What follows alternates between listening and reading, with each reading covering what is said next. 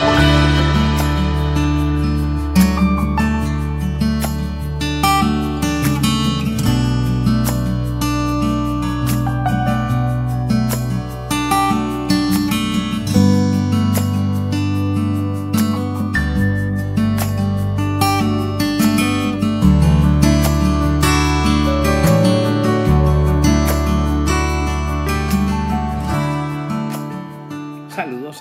familia que nos sintoniza.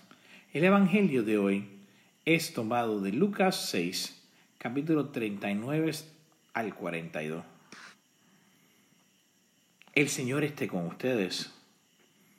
Lectura del Santo Evangelio según San Lucas.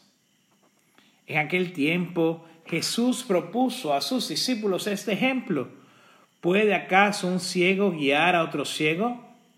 ¿No caerán los dos en un hoyo? El discípulo no puede ser superior a su maestro, pero cuando termine su aprendizaje será como su maestro. ¿Por qué ves la paja del ojo de tu hermano y no la viga que llevas en el tuyo? ¿Cómo te atreves a decirle a tu hermano, déjame quitarte la paja que llevas en el ojo, si no adviertes la viga que llevas en el tuyo. Hipócrita, saca primero la viga que llevas en tu ojo y entonces podrás ver para sacar la paja del ojo de tu hermano. Palabra del Señor. Gloria a ti, Señor Jesús. Este Evangelio nos busca presentar de una forma sencilla cómo Jesús iluminaba la vida de sus discípulos y también ilumina la nuestra con ejemplos sencillos que todos podamos entender y aplicar a nuestra vida. Con estos ejemplos podemos tener dirección y profundizar sobre nuestra relación con los demás. A veces padecemos de la capacidad de tomar decisiones. Y nos aconsejamos con gente que no tiene nuestras propias convicciones, que a lo mejor no nos pueden ayudar. Queremos llorar juntos, reír juntos, pero carecemos de la capacidad para enfrentar muchas veces los problemas juntos y resolverlos juntos. De la misma manera también ocurre en diferentes ocasiones cuando surgen nuestras propias debilidades y suscitan y salen a flor de piel. Tenemos nosotros que estar afianzados a la fe para poder afrontar nuestra realidad y vivir la vida de la gracia Hemos encontrado a alguien que nos guíe, que nos acompañe, que nos ayude en el camino y nos ilumine. Tenemos que mirar con nuevos horizontes. Tenemos que asumir nuestro rol de cristiano. ¿A qué estamos comprometidos? ¿Quién es a quien le servimos? Tenemos que ser servidores de la palabra de Dios que con testimonio de nuestra vida podamos dar un fiel testimonio del Evangelio, que iluminemos nuestra vocación cristiana para iluminar y acompañar a otros en este valle de lágrimas. El discípulo no es más que su maestro, pero el discípulo escucha a su maestro y trata de imitar a su maestro y se deja guiar por su maestro. Ustedes me dicen maestro y señor, pues lo soy. Nosotros, como discípulos de Jesús, hoy tenemos que tomar opciones trascendentales en nuestra vida. Tenemos que tener un compromiso con nuestro llamado tenemos que asumir nuestra realidad.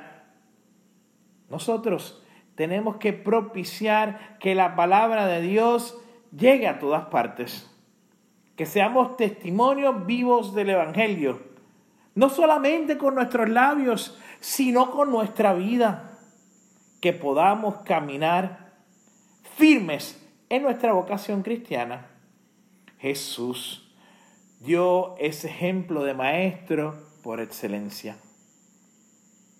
Tenemos que recordar cuando Marta, a los pies del sepulcro, escuchó la voz de Jesús y que dijo, Rabuni, maestro, nosotros estamos dispuestos a escuchar la voz de Jesús.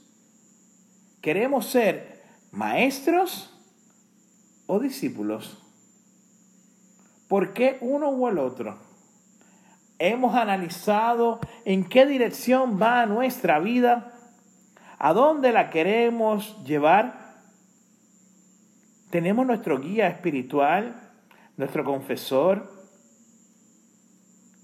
Podemos darle dirección a nuestra vida, especialmente a nuestra vida espiritual. Que Jesús, que es Señor y Maestro, ilumine nuestro caminar.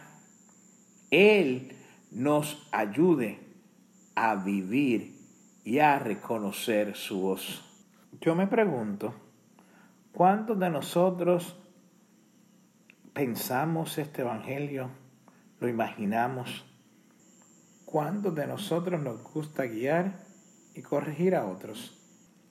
Señor, dame la capacidad de yo mirar mi entorno, de yo ver los signos que están a mi alrededor, que yo pueda mirar mi interior y detectar lo que impide ver y reconocer mi ceguera, mi realidad.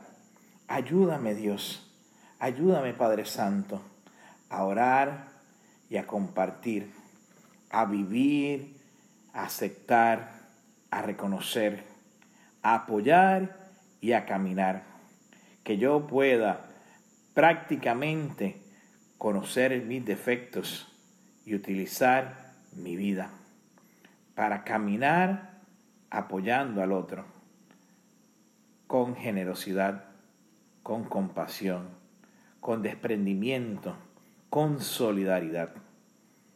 Ayúdame Jesús a que yo pueda en cada sitio que me encuentre a buscar mejorar el entorno de nuestro mundo, de nuestra parroquia, de nuestra realidad. Comenzando por mi adentro.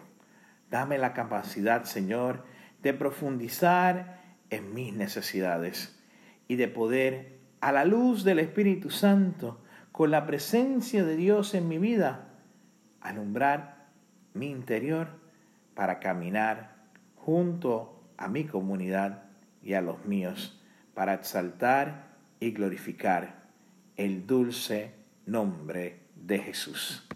Digámosle hoy, Señor, remueve por favor lo que impide ver tu luz. Amén, así sea.